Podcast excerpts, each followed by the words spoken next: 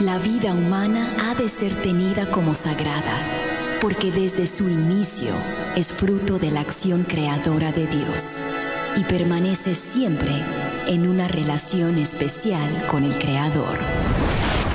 No hay nada que se compare con la defensa de la vida y hoy muchos necesitan de nuestra voz. Aquí comienza Defiende la Vida con Adolfo Castañeda. Hola queridos amigos, queridos oyentes de Radio Católica Mundial. Les saludo Adolfo Castañeda, director de Educación de Vida Humana Internacional, para darles bienvenida a su programa Defiende la Vida. Y hoy, como ustedes, muchos de ustedes ya saben, Defiende la Vida se transmite todos los martes en vivo y en directo con el favor de Dios de 4 a 5 de la tarde, hora de Miami, hora del este de Estados Unidos, a todo el mundo, gracias a las ondas radiales de Radio Católica Mundial. Y hoy martes, eh, estamos 30 eh, de noviembre, se nos, se nos está acabando ya el mes de noviembre, este año se está yendo muy rápido. 30 de noviembre de 2021. Estamos con todos ustedes para brindarle otro interesante programa acerca de la defensa de la vida humana y de la familia. Y hoy tenemos un tema muy interesante. Se trata de, de cómo la ideología de género tan terrible está dando grandes pasos y dando sus próximos pasos a través de las legislaciones en América Latina, en este caso de México, pero que fácilmente se podría replicar en otros países de la región. Y para hablarnos de ello tenemos con nosotros otra vez a Luis Martínez. Luis Martínez es nuestro director de misión de la, perdón, nuestro director de la misión de Vida Humana Internacional OEA o Human Life International OEA. Precisamente hoy oficialmente Human Life International le ha dado ese cargo, así que felicitamos a Luis y eh, oramos y le deseamos y, si nos necesita le ayudamos a llevar a cabo como él sabe hacerlo este, este cargo que le han dado, esta misión que se ha dado, que de hecho ya venía realizando él desde hace algunos años. Lo que pasa es que lo, lo hacía eh, junto con Marlene Gillette, eh, eran los dos codirectores, pero ahora es el, el director principal. Así que felicitamos a Luis por eso que, por otro lado, también en su hoja de vida cuenta con que es abogado, experto en derecho internacional, experto en derechos humanos, eh, ha sido Em, asesor o analista eh, en su país, eh, en, el estado de Jalisco, de manera que tiene una amplia gama de experiencia en todo esto y él nos va a hablar de ese tema, de qué ha estado pasando últimamente en la legislatura de México en relación con la ideología de género. Así que sin más preámbulo le damos la más cordial bienvenida de vuelta a Luis Martínez. escuchamos Luis, gracias por estar con nosotros. Muchas gracias Adolfo, gracias a ti por el espacio y gracias a los que nos escuchan. Eh, efectivamente, eh, el día de hoy asumo esta responsabilidad eh, de cara a Dios y a nuestra familia de vida humana internacional y a todos nuestros hermanos, esta responsabilidad ante la humanidad. Y pues efectivamente les pido su oración para que el plan de Dios eh, eh, haga se haga realidad en las decisiones que vaya tomando y por supuesto en lo que vayamos haciendo en equipo. Y te tomo de una vez la palabra en cuanto al apoyo y a la ayuda que no sería la primera vez durante todos estos años eh, me has ayudado muchísimo ahí tomando muchas decisiones ahí conociendo muchos temas y pues seguiremos ahí en esto de, la mano de Dios. Y muchas gracias por el espacio de nuevo. Con mucho gusto. Siempre está abierto para ti. A ver, ¿qué nos cuentas entonces? ¿Qué, qué, ha estado pasando eh, en México? Yo me estuve un poco confundido. Al principio creí erróneamente que era el, Tribunal Supremo, Corte Suprema, pero no, se trata de reformas constitucionales que la legislatura de México eh, pretendía llevar a cabo. ¿Qué, ¿Qué, ha pasado con todo eso y en qué consistía? Sí, mira, es normal que, que se piense que haya sido la Suprema Corte porque están todo el tiempo haciéndolo, ¿verdad? No sería ninguna sorpresa y lo más lógico era esperarse que viniera de ellos otra vez. ahora sí que en ellos se aplica perfectamente el dicho de crea fama y échate a dormir. Y bueno, en esta ocasión quien tomó la iniciativa, la mala iniciativa de favorecer la ideología de género y de ir en contra de la familia de la naturaleza humana y el plan de Dios fue la Cámara de Diputados, efectivamente, como dices, la legislatura federal mexicana. lo que hizo fue una de sus comisiones, ya ves que en muchos de nuestros países latinoamericanos, incluso en países de tradición no latina, el Congreso lo dividen en comisiones temáticas y aquí en México y en varios países de América hay una comisión muy importante porque todas las iniciativas, sean del tema que sea, terminan pasando siempre por esta comisión. Es quizá la más importante junto con la que lleva el tema del presupuesto. Es la comisión de puntos constitucionales. Puede llamarse diferente en otros países, pero la esencia es la misma, es la comisión que determina que cualquier reforma, sea del tema que sea, vaya acorde a la Constitución, la que termine de revisar en última instancia que sean constitucionales todas sus disposiciones.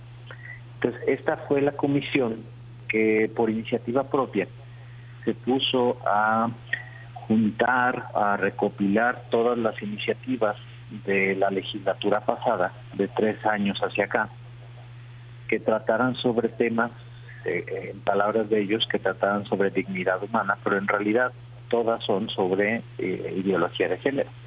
La dignidad humana hubiera sido incluir temas relacionados con la atención a los jóvenes, a los niños, a los migrantes, a tantos temas que tienen relación con la dignidad humana. Y sin embargo son 48 iniciativas que se presentaron de tres años para acá de la legislatura anterior, de diferentes partidos, no son de uno solo, y esta comisión se dedicó a recopilarlas, son 48, que en total reforman 29 artículos de la Constitución, de la Ley Suprema de México, y las presentaron en conjunto, las aprobaron obviamente en esta comisión, y el siguiente paso, bueno, esto se dio, esta aprobación se dio en marzo, lo hicieron conmemorando el Día de la Mujer, que en México se celebra el 8 de marzo, y ahora el paso que querían dar en noviembre era aprobarla de forma definitiva en el Pleno.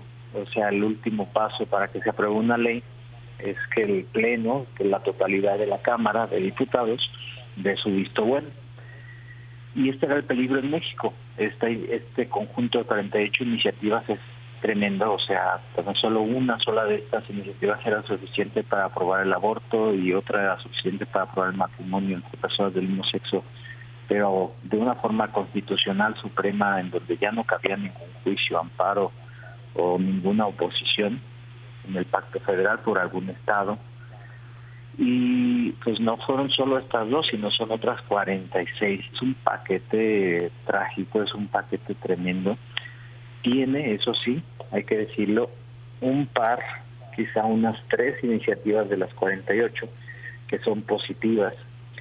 Entonces, pues es una lástima y es una eh, es un desacierto tremendo que mezcle estas tres cosas buenas que ahorita vamos a platicar cuatro, cuáles son, con las otras 45 que que son terribles porque pues por una pierden todas, entonces al no aprobarse las malas gracias a Dios también se dejan fuera estas, pero bueno, creo que fue lo mejor que nos pudo pasar.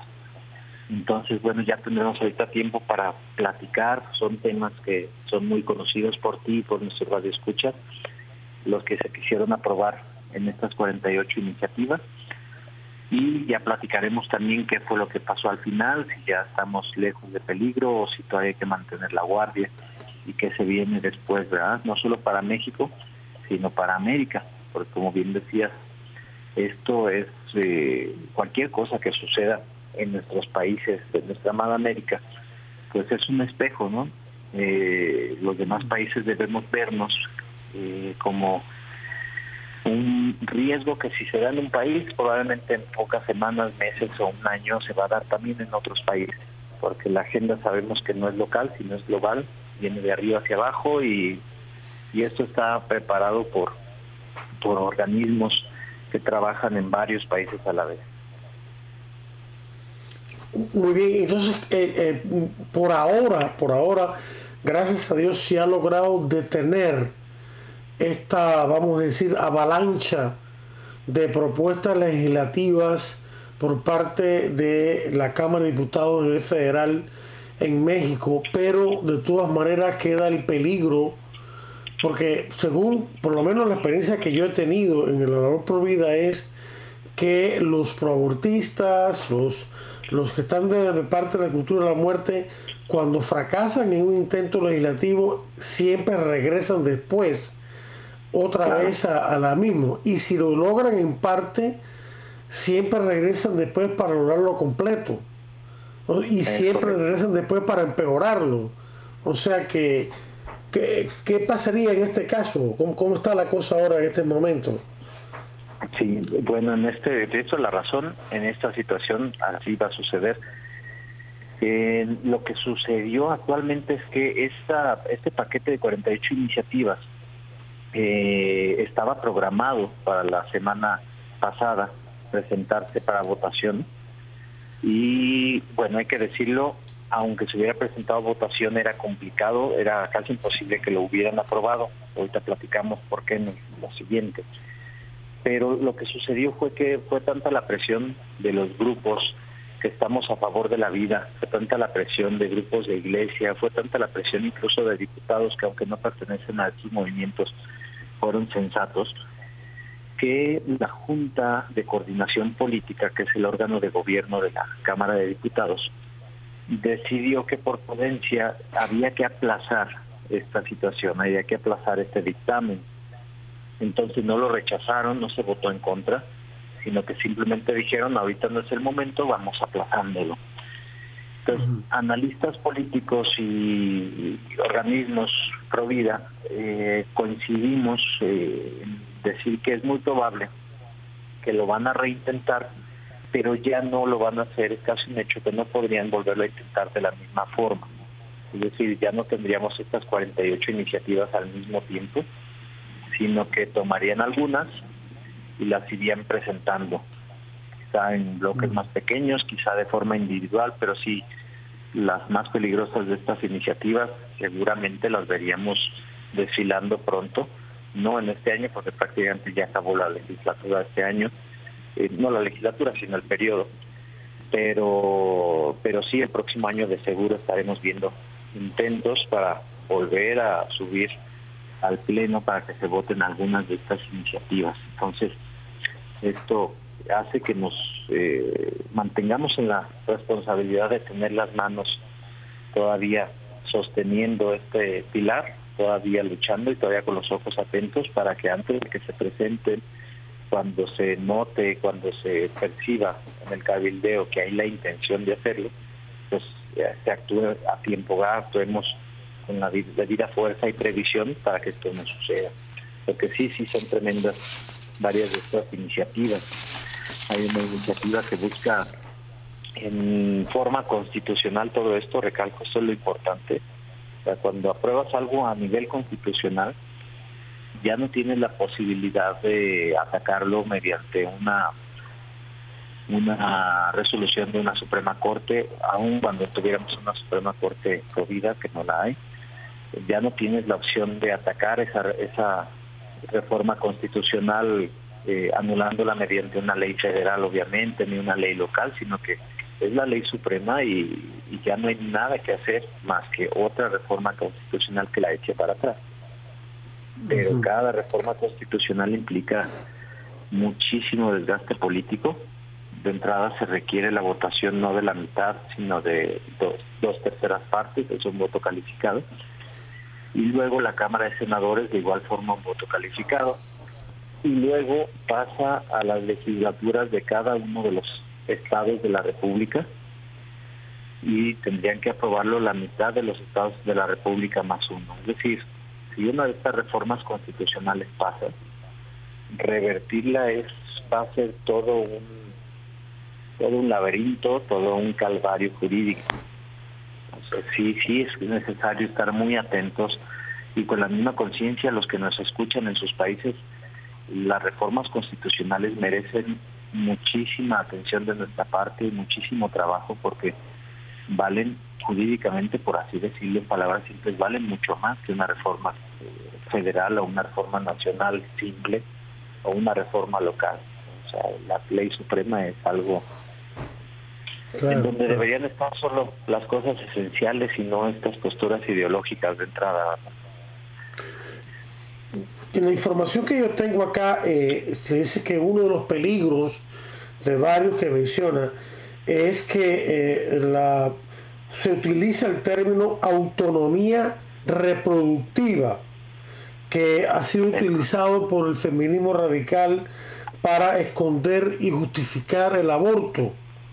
¿Qué, qué, pudieras comentarnos acerca de ello?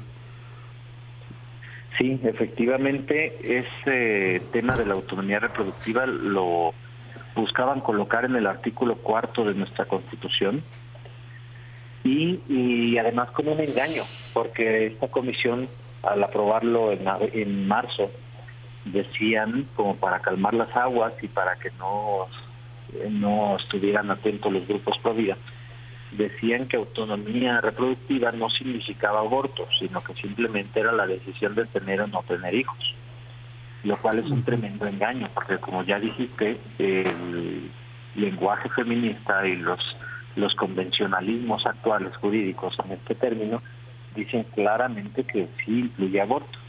El, estoy, por ejemplo, daría como un, uno de los muchísimos ejemplos que hay, eh, la terminología de la CEPAL, que es eh, un organismo de las Naciones Unidas para América Latina, la Conferencia Económica para América Latina, eh, realiza cada año una conferencia regional sobre la mujer en América Latina y el Caribe.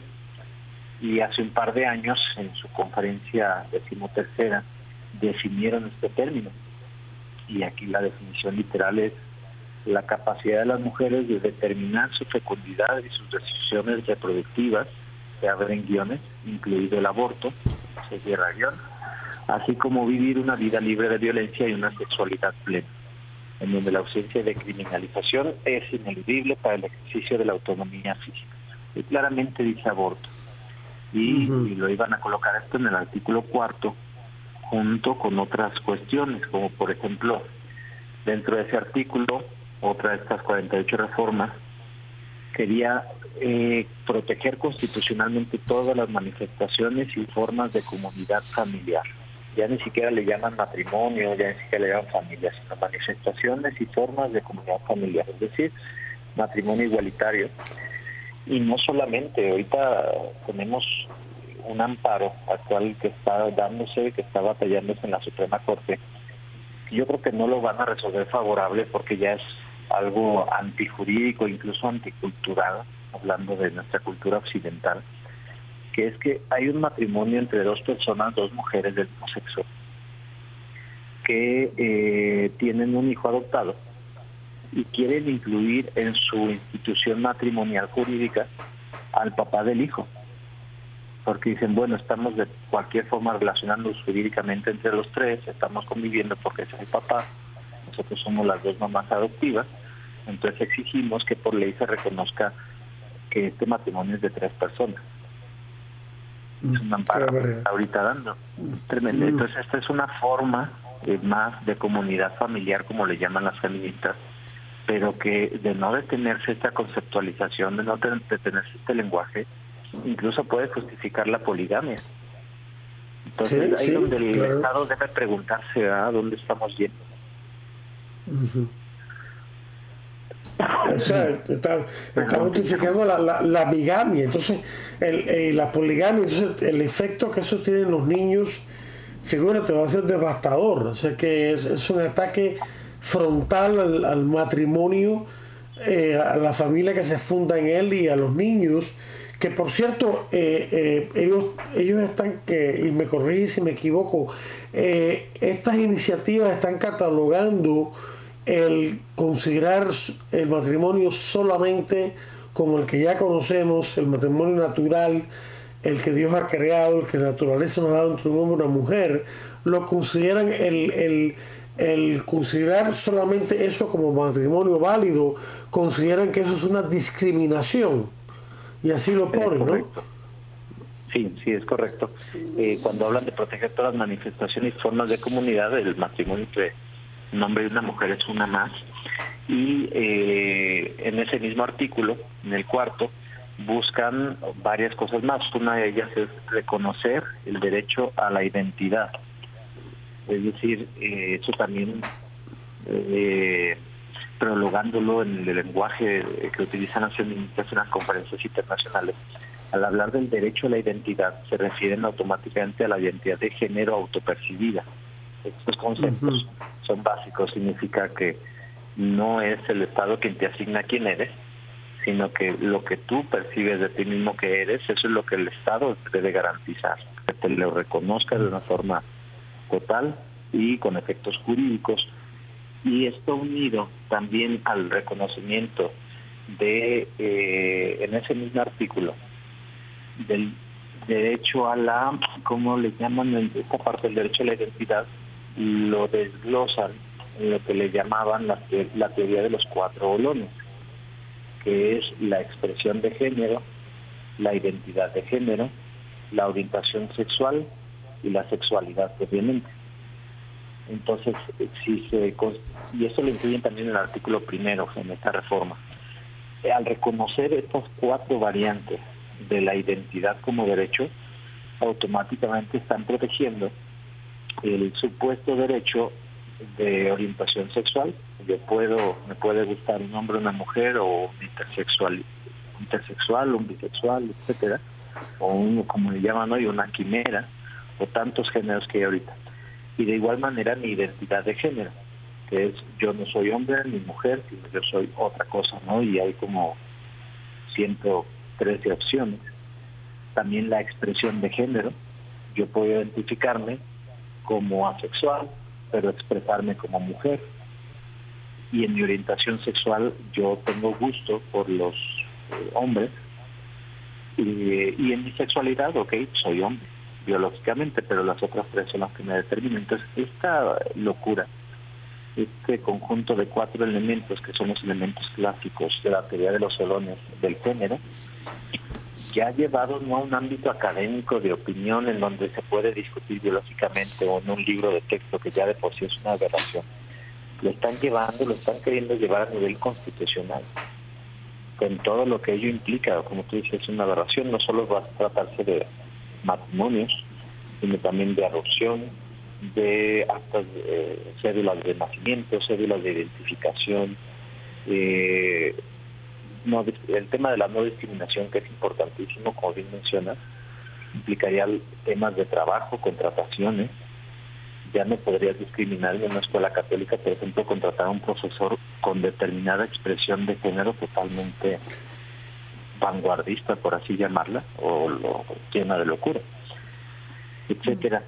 Otra cosa que buscaban en esta reforma era el dentro de las cosas negativas, eh, añadir un artículo, el 26B constitucional, para que la institución que genera toda la estadística nacional, que cada país tiene la suya, y esta estadística que se consigue es el material, el oro molido que se usa para generar las políticas públicas, bueno, que esta organización, esta entidad que genera esa información, se dedique también a informar sobre estas categorías de discriminación, que son esas cuatro que les mencioné, identidad de género, expresión de género, orientación sexual, o sea, una institución, una institución pública que genere información estadística seria para políticas públicas, ya por ley querían ellos que generara estadísticas sobre quién se identifica con qué género, sobre quién se expresa de tal forma en cuanto a su género, sobre las orientaciones sexuales y otras categorías de grupos de atención prioritaria, en este caso es los LGBT. Y dice, y especialmente aquellas categorías de discriminación sensibles al género, por si quedaba duda alguna. Pues esto va a impactar en México si se aprueba y en nuestros países, que toda la información estadística que se genera es el material con el que se diseñan las políticas públicas, pero no solamente, es el material con el que se presupuestan las políticas públicas. Si no existe esta estadística, no hay dinero para atenderlos. Entonces, eso significa presupuesto para una inmensa cantidad de identidades de género nuevas. Entonces, implica más dinero para organizaciones LGBT, implica más dinero para personas que por el simple hecho de identificarse en una cédula pública gubernamental como asexuados o como transexuales, como intersexuales, ya tendría el gobierno la obligación de contemplarlos en programas públicos, en presupuesto, en programas de ayuda, en programas de salud, de educación, etcétera. Cuando ya están contemplados por el simple hecho de ser ciudadanos, personas, pero ahora serían más contemplados con más presupuesto por ser grupos de atención minoritaria, prioritaria, perdón, como eh, categorías de discriminación.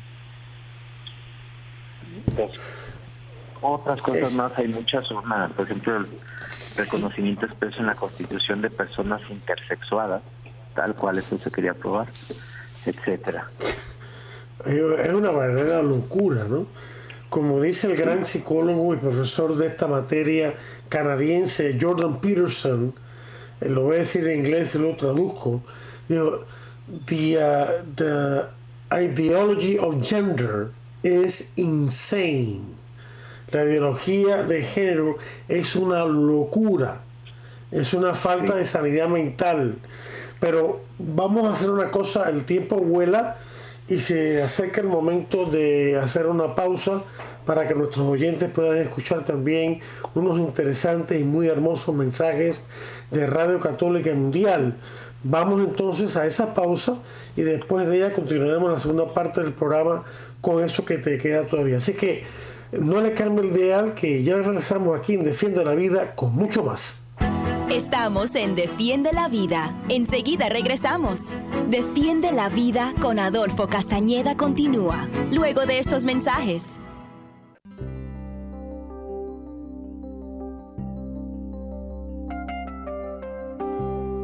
Por eso, Dios lo engrandeció y le concedió el nombre que está sobre todo nombre, para que ante el nombre de Jesús todos se arrodillen en los cielos, en la tierra y entre los muertos, y toda lengua proclame que Cristo Jesús es el Señor, para gloria de Dios Padre.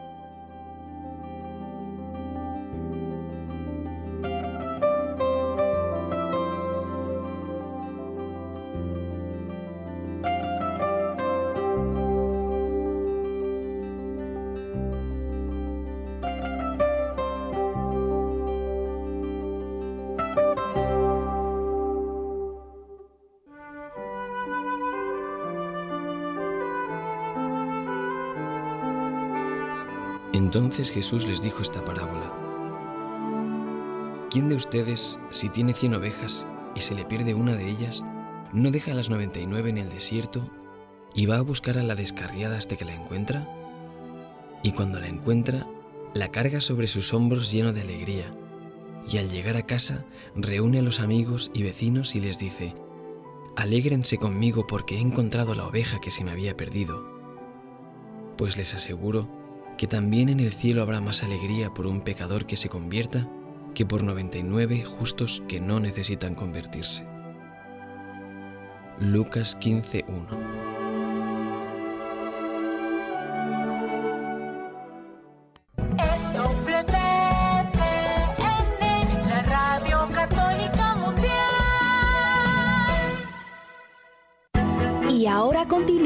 Defiende la vida con Adolfo Castañeda.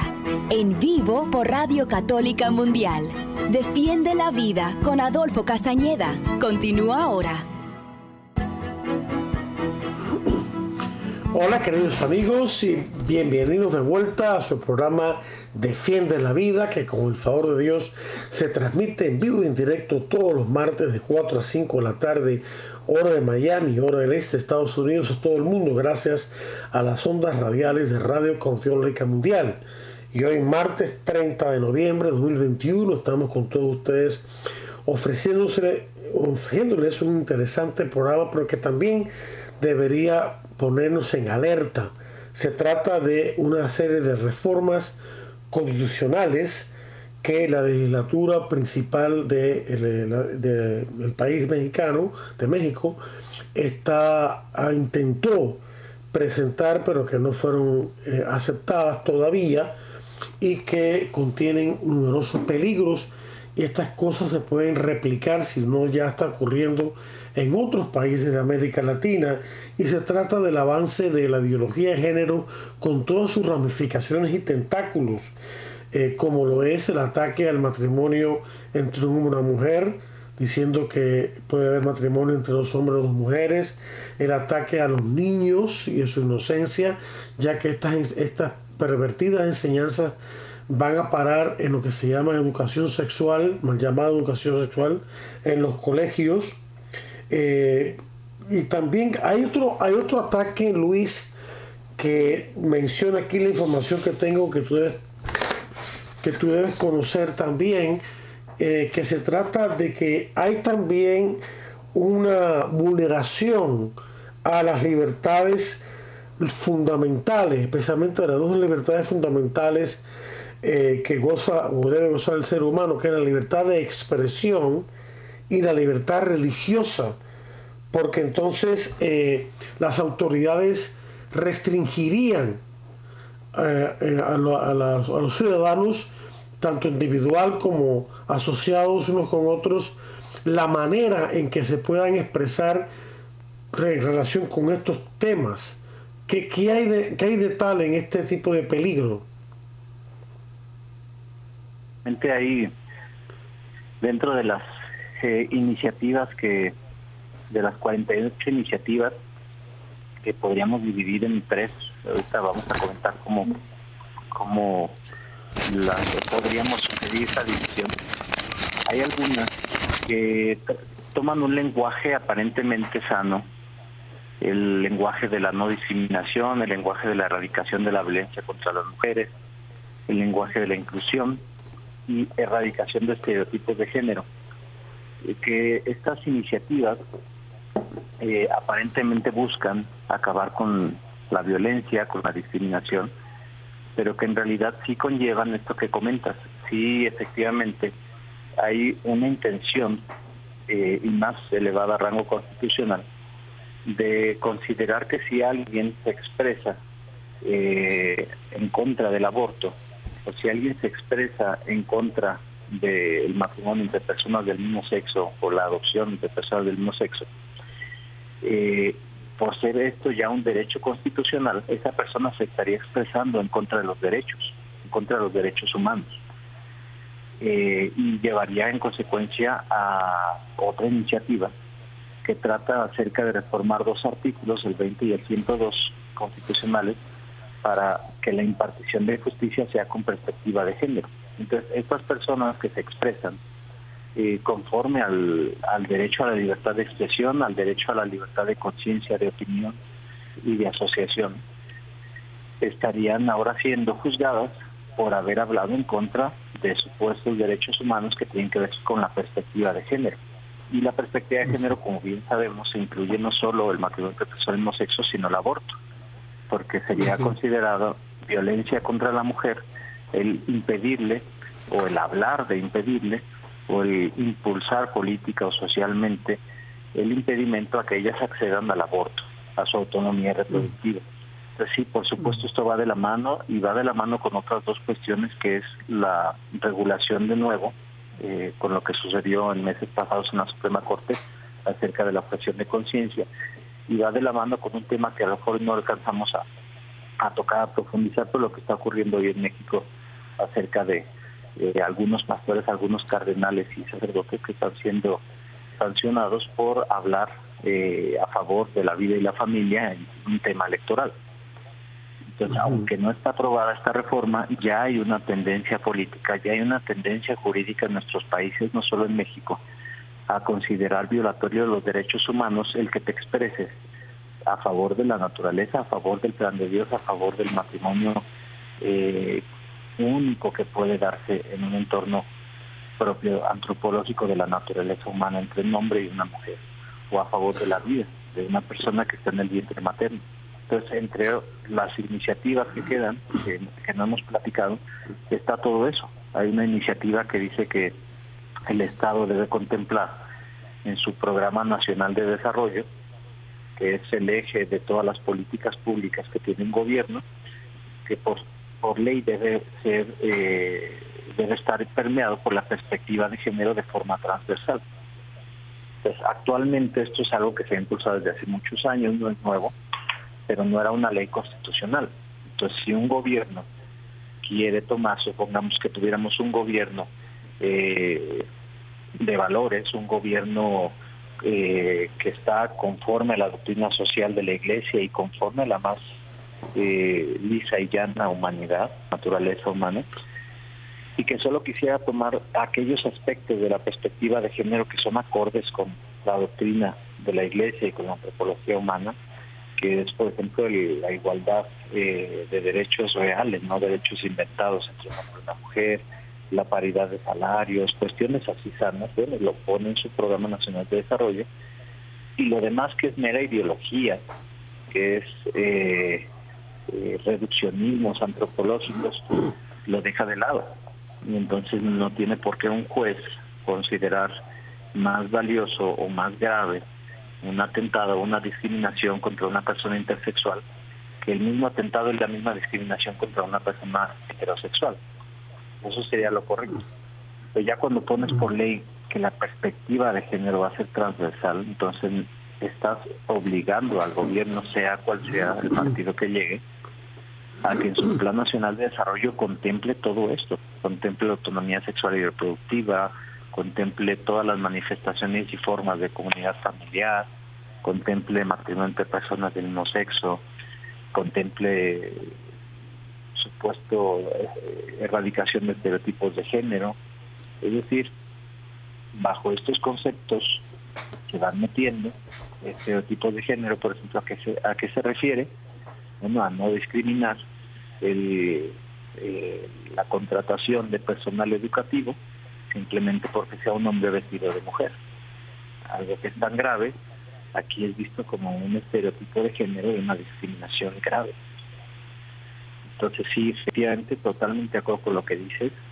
Aquí tenemos tres tipos de iniciativas, aquellas que son más graves y jurídicamente estructuradas, por así llamarlas, es decir, aquellas que tienen más posibilidades de pasar porque no tienen en apariencia jurídica tanta locura, pero que son las más graves de todas, como la de la protección de las formas familiares distintas y la autonomía sexual y reproductiva. Eh, en un segundo momento tenemos una segunda clasificación, iniciativas que sí efectivamente están hechas por las más radicales que en su radicalidad olvidaron incluso el lenguaje jurídico adecuado como es esta de los cuatro olones de la teoría de género, la expresión de género, identidad de género, orientación sexual, que incluso para los eh, legisladores menos radicales, eh, aun cuando son antifamilia y pro aborto, debería parecer una exageración y algo para lo que no está preparada la sociedad. Entonces, eh, claramente estas no serían reintentadas. Esta segunda clasificación son las iniciativas que seguramente no tendremos como una reaparición pronta, como un nuevo intento próximo no habría, el tema del género autopercibido, probablemente como algo constitucional no lo volveríamos ahorita a ver.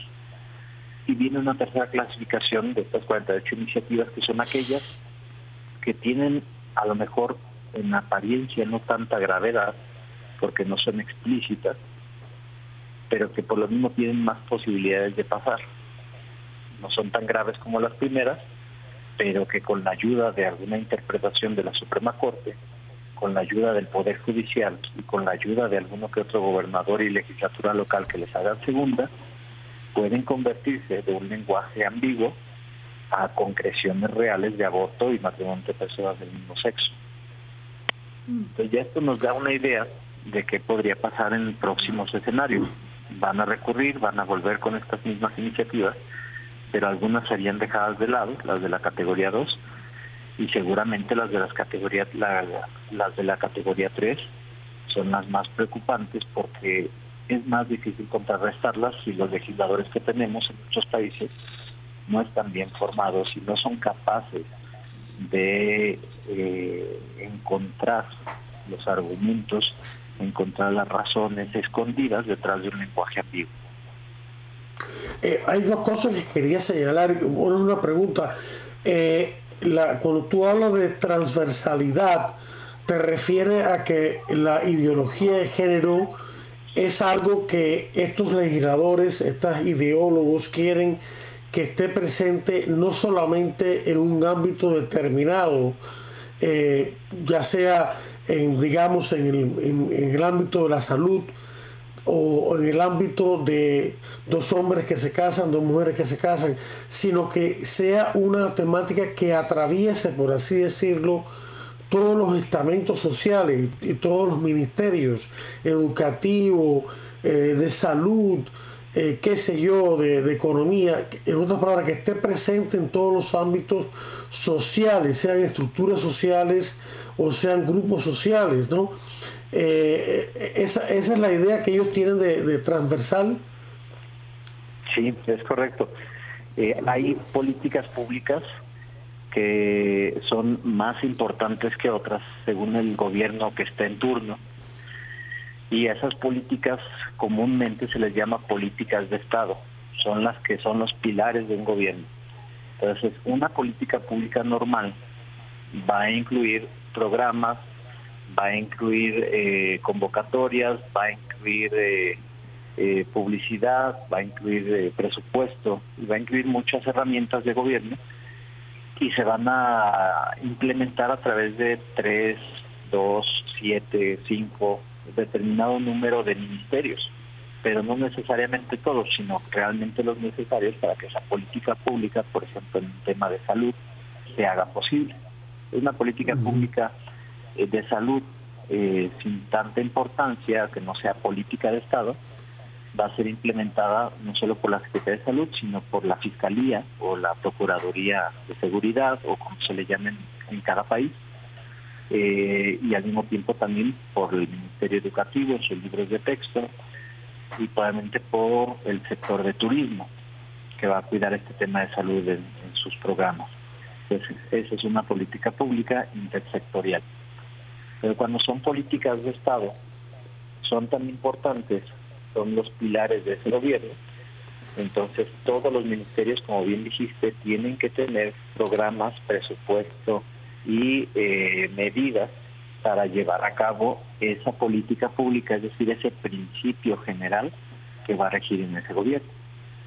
Entonces, una política transversal de género incluiría absolutamente a todos los ministerios. El de turismo tendría que implementar eh, a través de los hoteles áreas destinadas a eh, personas eh, intersexuales bisexuales, por ejemplo, en el tema de los sanitarios, o eh, tendría que contarse en las zonas turísticas más populares del país con entretenimiento adecuado para estos sectores LGBT, o el tema del transporte público, habría que también implementar, como ya se hace en algunas ciudades, vagones exclusivos del metro para mujeres, pero también podría llegar a implementarse vagones exclusivos para diversidad sexual.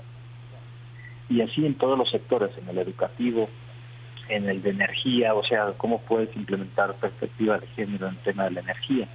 Bueno, probablemente a través de la contratación de personal, que te van a decir 50% tiene que ser hombres y 50 mujeres, o tienes que tener una cuota del 10% de contrataciones para los sectores eh, minoritarios es decir, un porcentaje para personas con discapacidad, otro porcentaje para LGBT, otro porcentaje para eh, etcétera.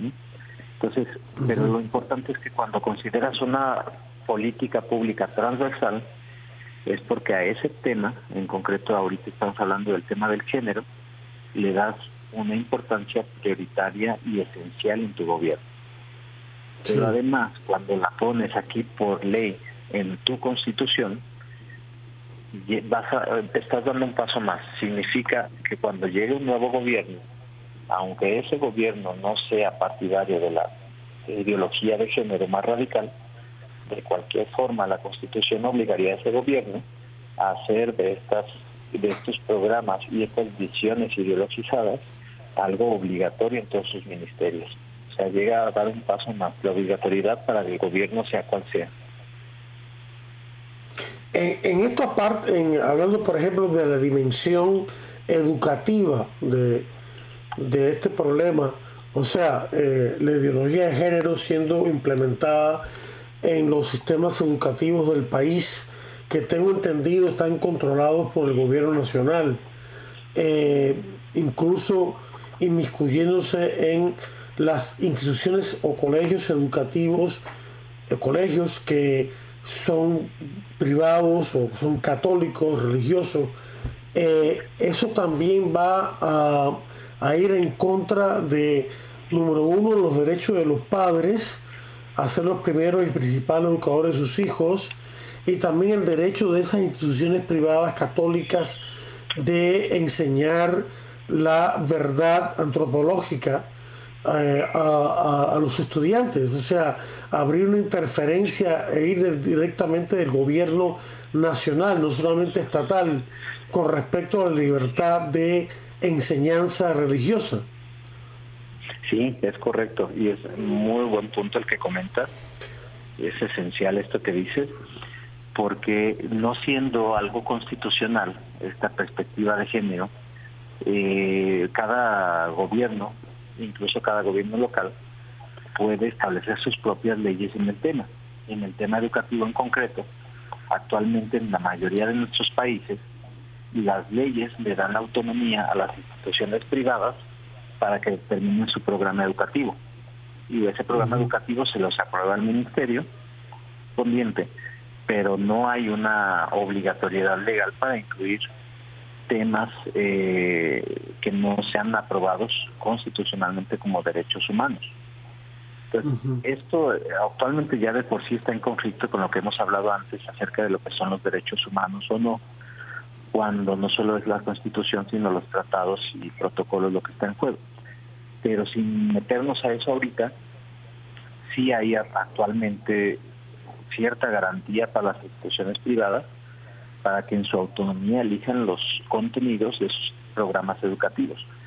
Pero si esto se convierte en un derecho humano constitucional, entonces ya no estás hablando de la educación pública gratuita únicamente, sino que estás hablando del eh, tema educativo como derecho humano constitucional. Entonces, en ese tema, son, son es, los derechos humanos son una obligación de todo el sistema sea privado o público. Claro, claro. Y entonces sí, habría un problema enorme aquí porque las instituciones católicas estarían obligadas a introducir esta ideología de género al 100% en sus programas educativos. Y los, eh, los inspectores educativos o las personas encargadas según la legislación de cada país estarían vigilando porque se cumpliera y el tema del derecho de los padres a la educación de sus hijos estaría también eh, cooptado, estaría también gravemente dañado por los derechos que se quieren aprobar ahorita, que son relacionados con la protección de las niñas, niñas y adolescentes, que por cierto venían también en el paquete de esta reforma. Había una reforma referida a este derecho de los niños a su libre desarrollo. Y entonces eh, tenemos otra vez un cóctel muy interesante, trágicamente interesante, en donde un papá, que ya sucedió en México, ya tuvimos varios casos, yo supongo que en otros países también les ha sucedido, en que, por ejemplo, en el estado de Chihuahua, al norte de nuestro país, al norte de México, unos padres de familia demandaron al Ministerio Local de Educación porque los libros de, texto contenían algunas cuestiones explícitas relacionadas con ideología de género fuertes para niños de primaria, de educación básica. Y el juzgado, el tribunal, no les dio la razón, ni siquiera admitió el juicio, bajo el argumento de que ellos no están autorizados para representar legalmente al niño porque hay una, un conflicto de intereses. El Estado no, no, no podría asegurar que ese interés que manifiestan los papás es el mismo interés del niño. Entonces la única manera, le dijeron, que podrían proseguir ese juicio es a través de un abogado de gobierno que fuera el defensor del niño. Entonces que ese abogado se asegurara si el niño realmente está de acuerdo en que esos libros de texto lo dañan. Si el niño dice que mm. no, bajo la influencia de ese abogado, entonces no hay más juicio. Pero de entrada le negaron a los papás el derecho a defender, a ser defensores de su hijo. Y le dieron total autonomía a un menor de edad, ¿no? Como si fuese un adulto. Es correcto. Es correcto. Sí. Eh, eso es muy preocupante. Eh, aquí está, hay una serie de derechos fundamentales que están siendo violados, ¿no? Eh, primero que todo, la, definición de la persona humana como un ser sustancialmente compuesto de alma y cuerpo. El, el alma siendo la forma sustancial del cuerpo. Es una, eso incluso es un dogma católico, es una definición dogmática de, de la iglesia que viene desde el concilio de Viena, eh, al final de la Edad Media, donde se define al alma como el principio vital o la forma del cuerpo, de tal manera que la, la corporeidad humana es expresión de el alma, del espíritu, y indica no solamente eh, que es un ser material, sino, sino implica incluso quién es su identidad sexual, hombre o mujer, y no ninguna otra cosa, ¿no? De, manera que el la teoría de género cae en un dualismo de los, de los peores que lleva, por supuesto, un total subjetivismo, queriendo decir con ello que la persona sin, por, por, porque sí, de puro capricho, elige qué identidad sexual eh, asumir o incluso cambiarla a través del tiempo.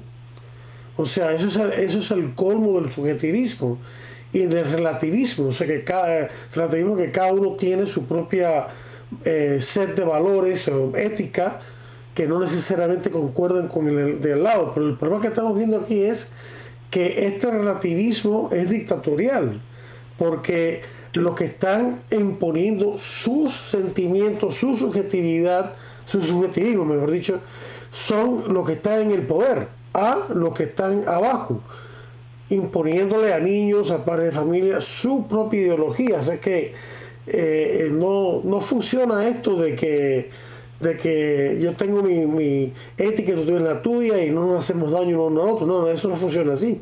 Eh, estamos viendo una imposición de relativismo, una dictadura de relativismo eh, con esta teoría de género. ¿no? Acá en Estados Unidos se está manejando la teoría racial crítica también para imponer eh, en este caso una, una dimensión del marxismo eh, cultural y quererlo imponerlo a través de la educación y la política en todo el país eh, por la contextura de la población norteamericana que como todos sabemos es una es una mezcla de diferentes razas como quizás ningún otro país pero bueno volviendo a lo de México está todo esto, y quisiera que desarrollara este punto anclado en una antropología totalmente errada. Es eh, correcto.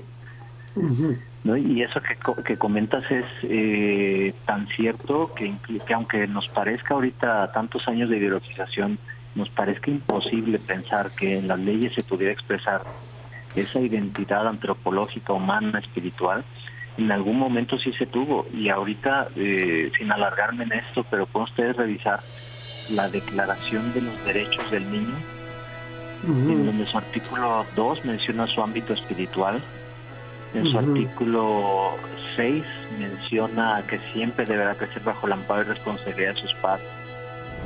Vamos a tener que, dejar el tema ahí, eh, muy interesante, lo continuaremos, Dios mediante, en un programa ulterior. Gracias Luis por eh, concedernos esta entrevista. Gracias a nuestros oyentes por la atención prestada. Les deseo a todos la bendición de Dios y les invito la próxima semana para otro interesante programa de defiende la vida. Hasta entonces.